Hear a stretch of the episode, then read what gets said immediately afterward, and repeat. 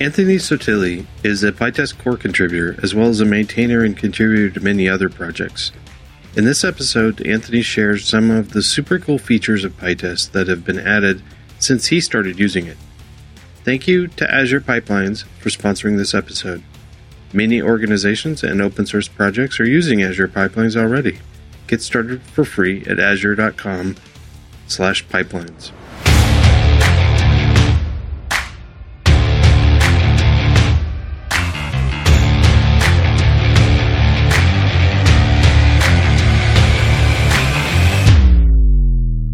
Welcome to Test and Code, a podcast about software development, software testing, and Python.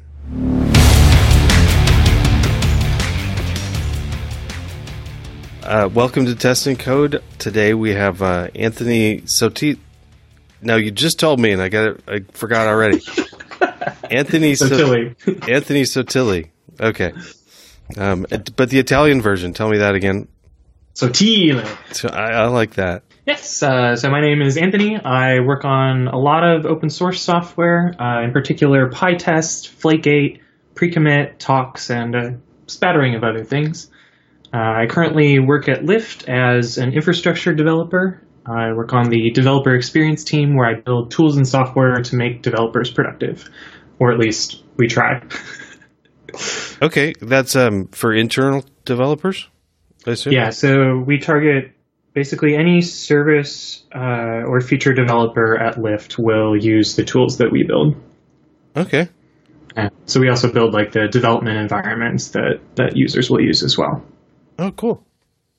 And you you use uh, do you use PyTest at work then? Also?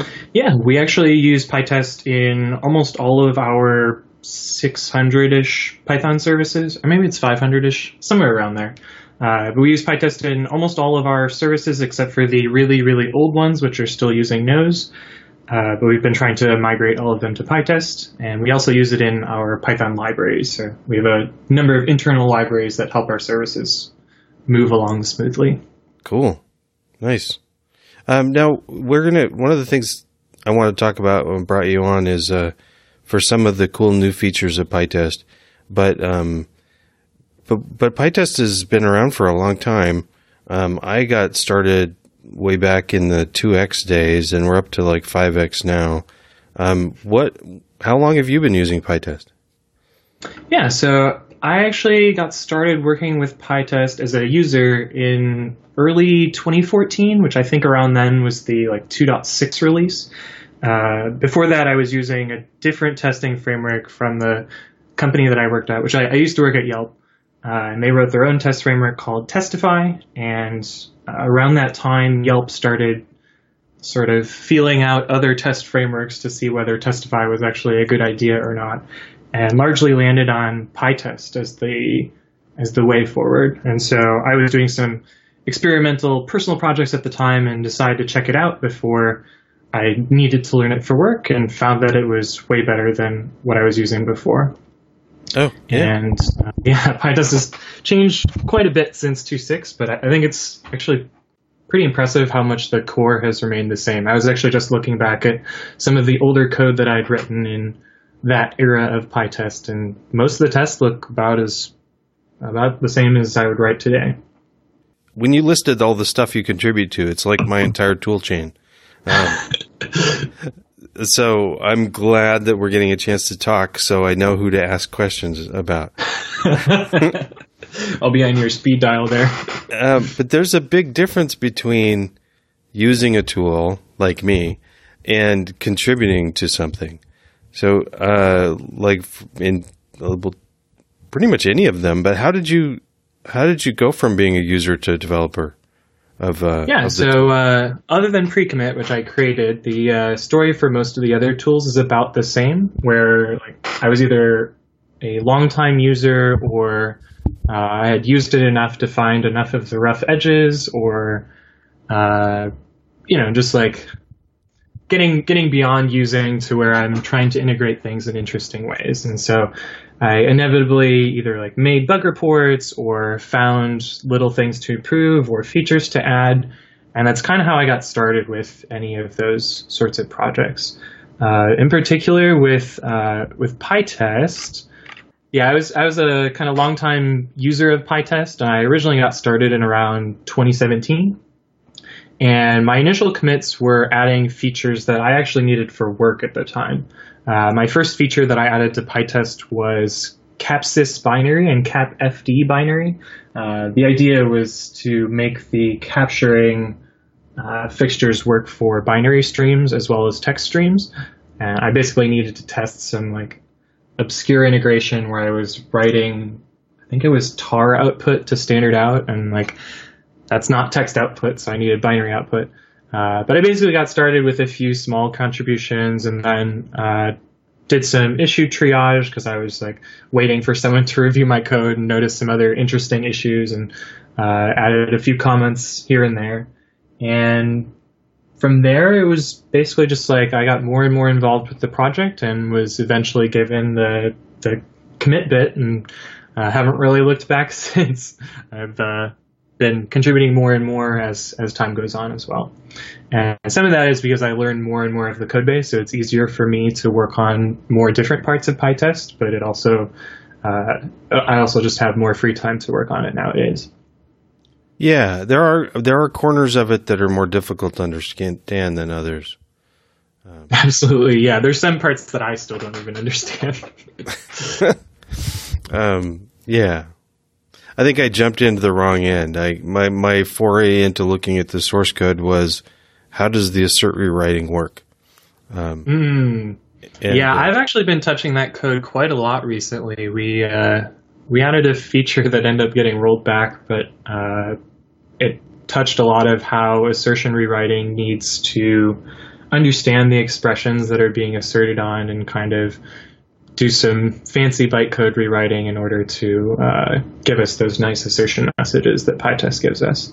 Uh, now, the last thing that I touched there was a new hook that got added so that you can, I think it was you can hook into when an assertion passes such that you could write metrics on like how many assertions are in my code base. That's actually really cool because there's there was a, a, test framework I used um, uh, it was one of those custom rolled in in house things that mm-hmm. not only uh, counted test cases and uh, um, yeah, basically t- t- as you know test functions or test cases, but also um, the the number of checks within the test case, and mm. in in this case, it would be you know how many asserts um, we're trying to hit or we are hitting. Uh, so does that does that count for? Um, is that just in the test function, or I guess within PyTest it doesn't really matter. Any code that's running during a test, uh, an assert causes a fail, right? Yeah. So I, I, think the way the hook works is it works for any anything that gets rewritten by the PyTest machinery. So that's usually tests, but also plugins, and you can manually mark other files to get rewritten as well. Oh yeah, right. Okay. Um, but like other, um, like the source code that you're testing, that won't be rewritten unless you um, unless you explicitly say so, right? Right. Yeah. Okay. or unless your source code happens to be either a PyTest plugin or it's named test, which I don't know why you would do that, but it could could happen. Yeah. Okay. You have a list of some of the the features that have been new since you started that you like. Um, so let's talk about those. Sure. Yeah, I'll just uh, I'm gonna go version by version and tell you about the the features that I, I want to highlight. Um, but yeah, so the first like kind of new version for me was way back in PyTest 3.0. But this was the first version that PyTest supported yield fixtures in uh, the normal fixture decorator and therefore deprecated yield fixture. Um, and I think this was like one of the first times where we were able. In, this was when I worked at Yelp. We were able to internally uh, write some shared testing libraries that had some of these nice fixtures that we could reuse without, uh, depending on experimental features. Yeah, and this uh, this is in, this is an incredible feature that that was added in.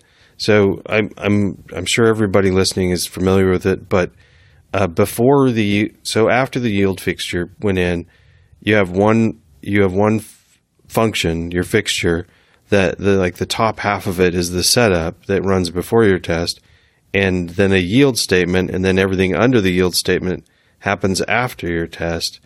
Um, and with scoping, you can control where when this happens, of course. But before that, your setup and teardown were in different functions, Mhm. right?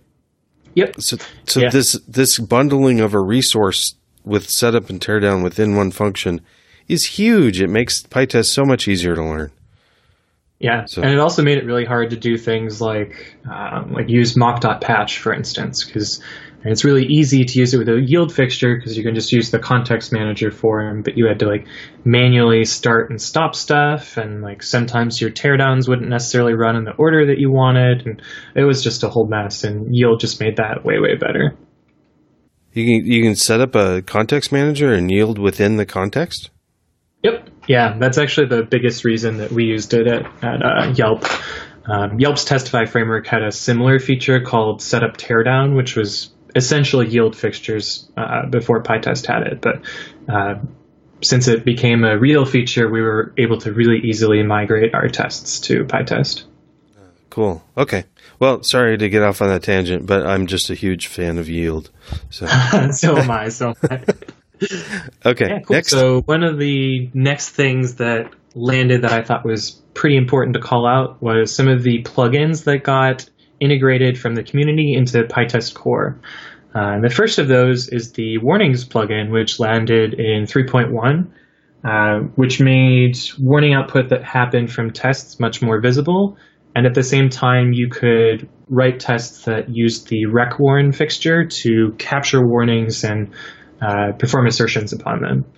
And uh, this also made warnings a lot more visible in tests because now you could see like when you're using deprecated features or uh, when the code that you're running might not work in the future. And uh, surfacing that at test time, I think, is really important so that you're starting to see those before your users see them. Yeah, and the behavior of code.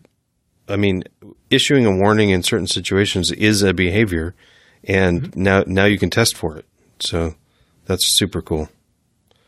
Yeah. And another thing that got released in 3.1 that I actually use a lot is the, well, it's not really new anymore, but uh, PyTest Param got a bunch of new functionalities that make it much easier to uh, add markers or change the test name of particular permutations in a parameterize decorator.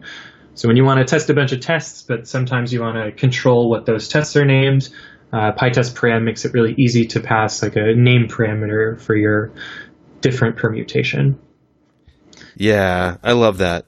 Um, it is. It's sometimes jolting to go from uh, from i some of the parameters are just not using PyTest param, but then having a few with param. But it's still very useful. I like it. Absolutely, yeah. I, I actually didn't realize this feature until probably like a couple months ago, um, and someone someone showed it to me in a code review, and I was like, "This changes everything." Now I don't have to have tests that are called like test rewrite zero one one true false. They can be like test rewrite this tests this scenario instead. Yeah, then that's that's one of the my main uses that I use it for is um, is having the intent of the test case um, in the in the name instead of just the random whatever's there. This episode of Test and Code is sponsored by Azure Pipelines. Azure Pipelines is a continuous integration, continuous deployment service that supports Python and any other language on Windows, Mac, and Linux and lets you run automatic builds and test of, tests of your code. It's fully integrated with GitHub and lets you define your continuous integration and delivery pipelines with a YAML document. Azure Pipelines is free for individuals and small teams. If you are maintaining an open source project, you get unlimited build minutes and 10 concurrent pipelines. Many organizations and open source projects, including PyTest, are using Azure Pipelines already. Get started for free at azure.com For 3.3, you have your uh, binary versions that you did. Yep, yep. Talked about that one already. Um, but yeah, that was this was three three point three was when I first started uh, actually contributing to PyTest, and so everything from there onwards, um, I either like helped work on or was able to like review and and uh, push out. So uh, that's when I joined the project. Okay. What's next?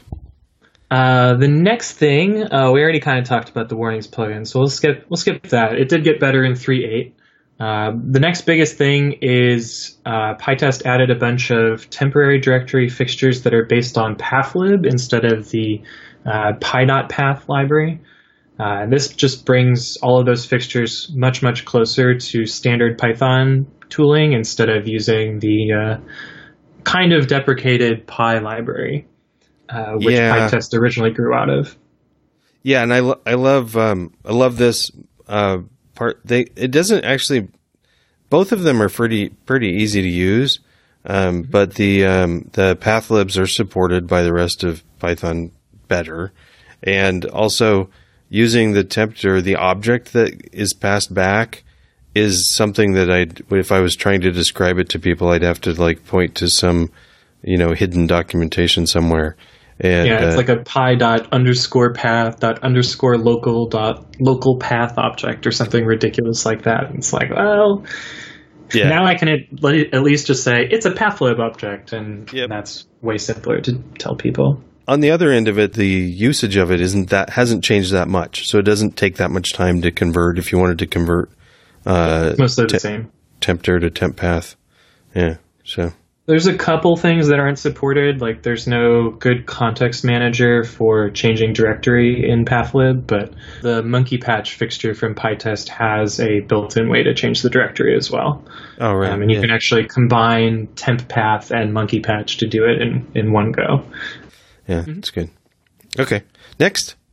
Cool. Next is in uh, 310. Um, this is just like a very, very minor change, but I think it helps make the output a lot more readable. Uh, the little dots in the PyTest output now have colors by default. Um, this was actually uh, the inclusion of a third party framework, but it ended up only being like a couple line change to make it happen. And it was their first contribution to PyTest, and it was um, pretty cool feature for not much, not that much code. What color are the dots? Uh, so like past tests are green, uh, failed tests are red, and I think skipped and xfail are both yellow, but I have to double check that. Oh, okay. So it's not just the dots that get color; all the other the little things get colored too. Yep. That's cool. Yeah, and actually around that time we tried to make a lot of the coloring a little bit more consistent, uh, and it was partially my effort because I wanted to make the docs look better. So I wrote a Pygments plugin that highlights plain text PyTest output so that you can uh, have colors in, in like Sphinx documentation. Um, so I did a, a bunch of stuff to like clean up where we color stuff and make it a little bit more consistent. Okay. Cool. Nice. Cool. So the next two features are pretty tightly related, but in two different versions. Uh, and so one of them is the removal, and then one of them is a reintroduction of basically the same feature, but a slightly different implementation. Um, so there was this testing type called yield tests, uh, which I didn't use all that much, but it was sometimes useful as an alternative to parameterize. Basically, the way it would work is you would you would write a test case that was a generator, and you would loop over some construct inside of your test and yield an assertion, and each of those assertions would show up as a separate test. Uh, it was a it was an idea that was I think borrowed from Nose, but I'm not really sure where where it came from.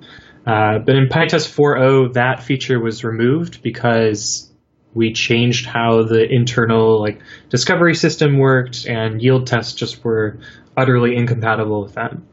But in PyTest 4.4, we reintroduced, uh, well, we changed some parts of core so that a plugin could kind of reintroduce the idea of yield tests, but in a much more supported way. Uh, and from that grew the PyTest subtests plugin. Um, I'm still not 100% sure how it works because I haven't used it yet, but uh, the, the basic idea is to support um, basically the same idea as yield tests, where you can uh, fine tune a parameterization and create tests as uh, at runtime. The subtest was one of the features of unit test that it didn't work right in PyTest because you can use PyTest to run unit test tests, um, but if your unit test had subtests in it, it was it didn't work right. But with this PyTest subtests plugin, it does work right. Yeah, I was I was about to say like I was pretty sure subtests came from unit tests, but I couldn't remember the exact the exact place. But yeah, that Yeah. makes a lot of sense. My recommendation is to not use them because when I tried to figure out how they work completely, um, I was utterly disappointed. Um, and also, uh, and then I thought it was maybe the PyTest implementation, and I went and tried it in unit test, and nope, uh, they're just they're just very hard to use. Um, Yeah. So, if you're using them and you're like, I don't know what this guy's talking about, they work fine. Well, then good for you. Uh, my issue is I have to I have to report stuff to something like uh, JUnit XML or some other reporting mechanism, and the issue is you get you get more tests if you have a bunch of failing tests.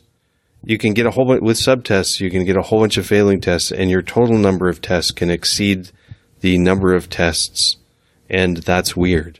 Um, Ah, right. So you can have like 110 percent of Yeah. tests completed. um, I so remember anyway. I fixed a bugger on that at some point. Where PyTest was like, "You are now 400 percent complete."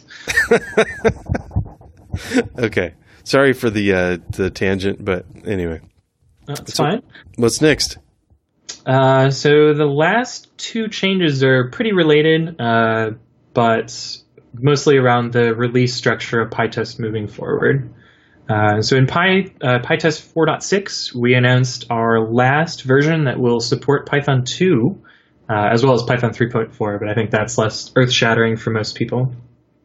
Um, and announced that the 5, uh, 5.0 and plus releases will be the first releases that will only support Python 3. Uh, now, this is not saying that we won't continue to support Python 2. Uh, the 4.6 branch uh, continues to receive bug fix patches and will continue to do so towards the end of the year.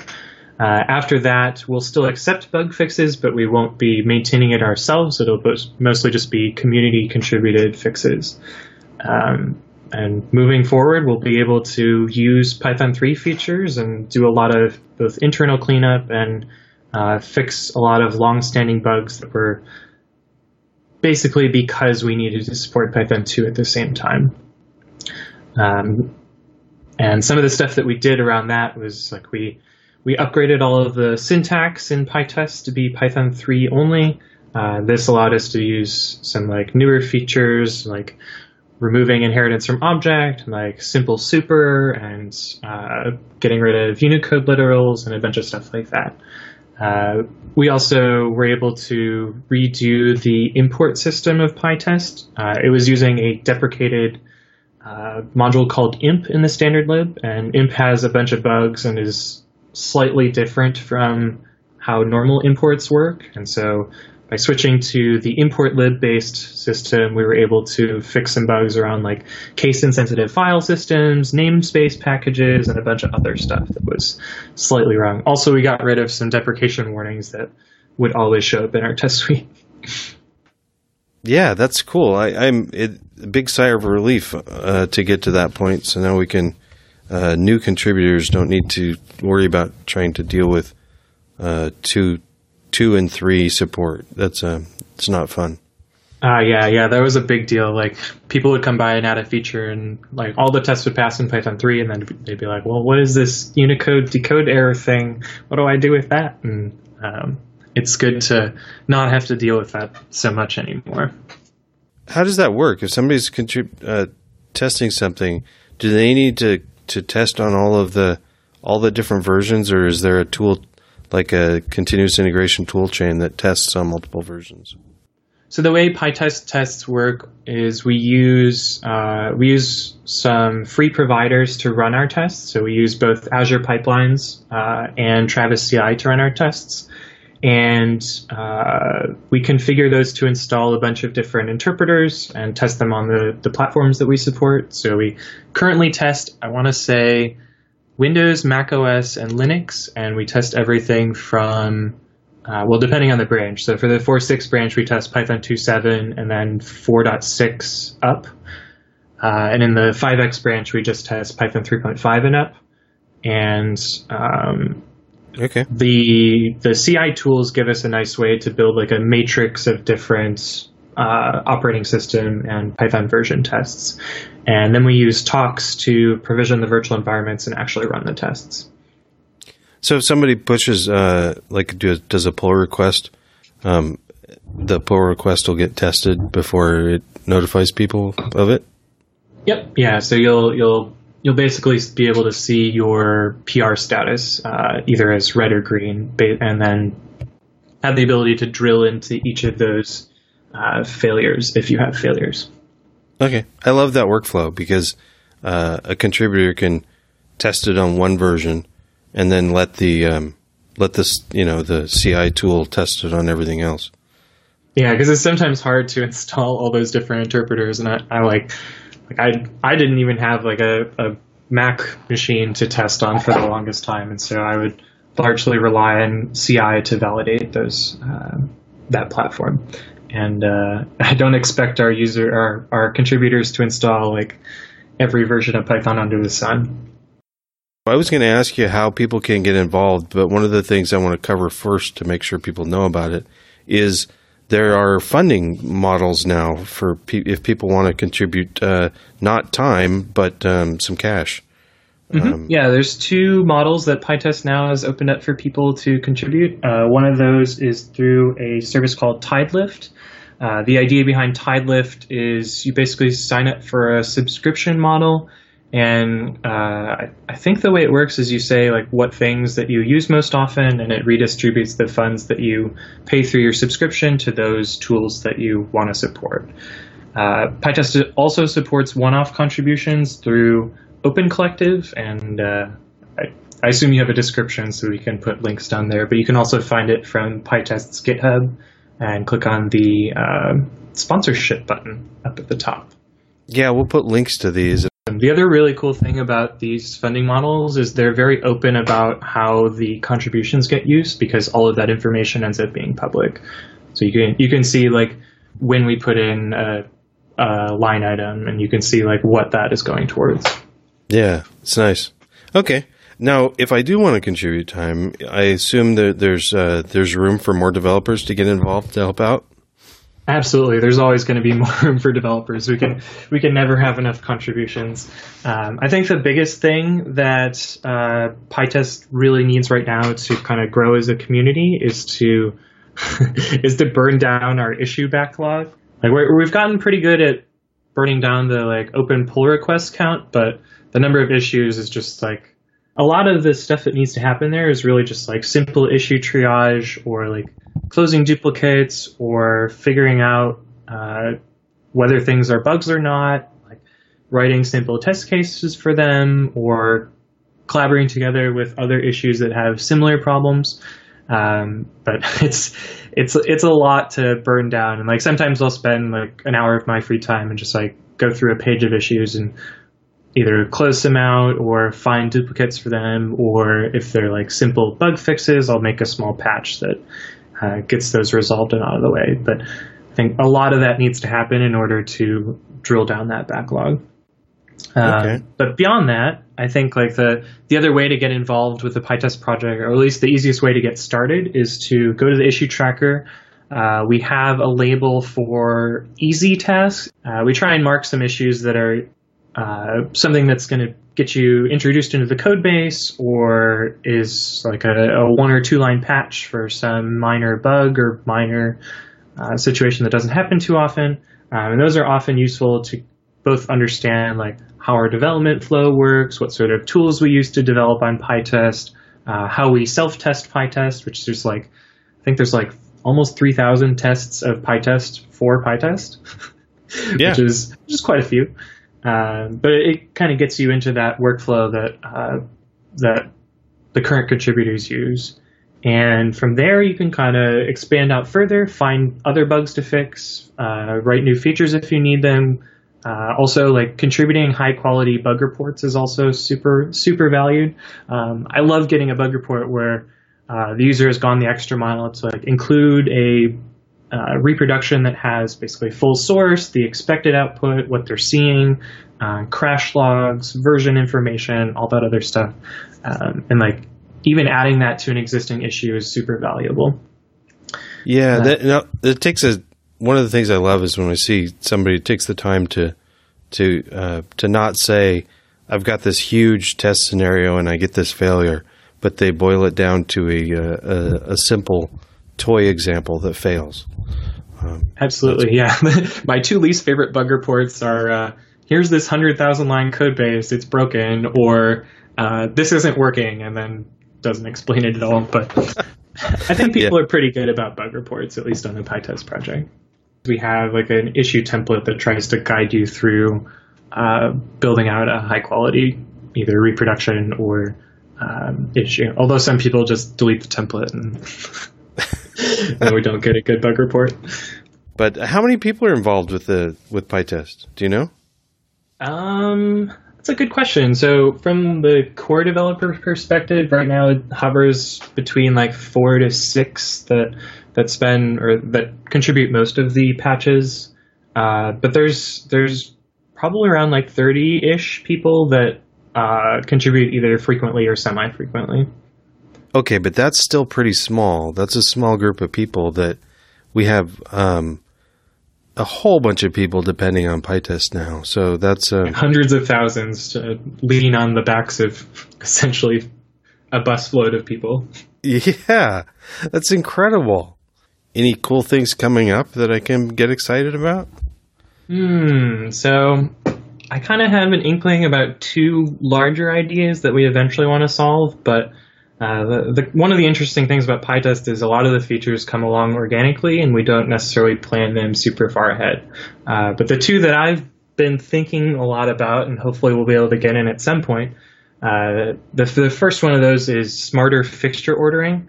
Uh, right now, PyTest will just greedily instantiate fixtures and uh, lazily deallocate fixtures, and so sometimes fixtures will have life cycles that are longer than you would expect, or they get instantiated many, many more times than you would expect. Um, but it's it's kind of a hard problem. We would essentially need to build a satisfiability solver and uh, apply that to our fixture setup in Teardown. Uh, but it has the potential to improve a lot of like memory overhead or uh, CPU time overhead for repeated operations that don't necessarily need to happen all that often. Uh, that sounds another, like a great problem for a grad student. Yeah, it's it's one of those like super mathy problems that I, I don't think I know enough about about sat solvers in order to solve, but it would be really great for somebody to like jump in who knows more about like how you would it, it essentially comes down to like a graph problem where you would plot all of the fixtures and tests as a graph and then optimize the uh, the usage there. Yeah, be cool. Okay. Anyway, and one other thing that's kind of on the horizon that we're we're looking into is uh, better interleaving discovery and execution. Uh, PyTest right now has a model where the first stage it does is it collects all of your tests, uh, and that basically involves importing every module and uh, permuting out every parameterized decorator. And then only after that's completed, it will start running the tests. Uh, but this can lead to a huge amount of memory overload, especially for test suites that have like hundreds of thousands or millions of tests. For instance, like the the cryptography test suite hits this all the time. You basically need to have like six gigs of RAM in order to run their test suite, um, and a lot of that is because PyTest has a bunch of overhead for the objects. Uh, but there's some thoughts on how we could kind of like iteratively discover, but at the same time start running tests as soon as they get discovered. Um, but it has a bunch of like implications around like, well, what if discovery fails partway through running tests, and like, how do we adjust uh, plugins and such to to handle those changes? And um, there's there's a lot of problems that we would need to figure out, and so it's it's really just at the at the birth of the idea. Uh, yeah. But other than that, I don't really know too much that's in the in the pipeline in the future. Okay, yeah, both those sounded like interesting problems. Um, I never, I didn't think about the dependence on plugins and stuff. Yeah, and there's some other hooks like uh, there's one hook that allows you to reorder items and like change how they execute or like add decorators and fixtures at, at like discovery time, and we would have to completely change how that works. I don't, yeah. I don't even know if it would be compatible. It's possible this idea will never get off the ground. So how do people get around it now? I mean, it could potentially uh, one of the things people could do if if you run into that is, I mean, a, a brute force method would be to split your test suite into two directories and run run them separately. Yeah, that's what that's what most most people do. Uh, we have a couple services at Lyft that hit this problem as well, and so we have test slash unit one and test slash unit two and test slash unit three, and we split those test suites up so that they they don't consume so much memory when discovering tests, and we can also run them in parallel too, uh, without needing something like Xdist. Yeah. Okay. Cool. So much exciting things going on, and yet there's not that many things that were commonly used that have been deprecated. So tests, mm-hmm. writ- tests, even though there's all these new features, tests written three, four, five, six years ago, most of them still just run fine. Yeah, a lot of them like. I think the biggest thing that I've had when upgrading the version of PyTest is just like make sure you've upgraded all of your associated plugins, and for the most part, things just work. Well, this has been a total fun uh, episode, I think, for uh, PyTest nerds. Thanks a lot, and we will talk to you later. Yep. Have a good one. Thanks again to Azure Pipelines for sponsoring this episode. Get started for free at azure.com slash pipelines. That link is also in the show notes at testandcode.com slash 82. A great way to get started with PyTest, of course, is with the book Python Testing with PyTest, and I'll drop a link in the show notes for that too. That's all for now. Now go out and test something.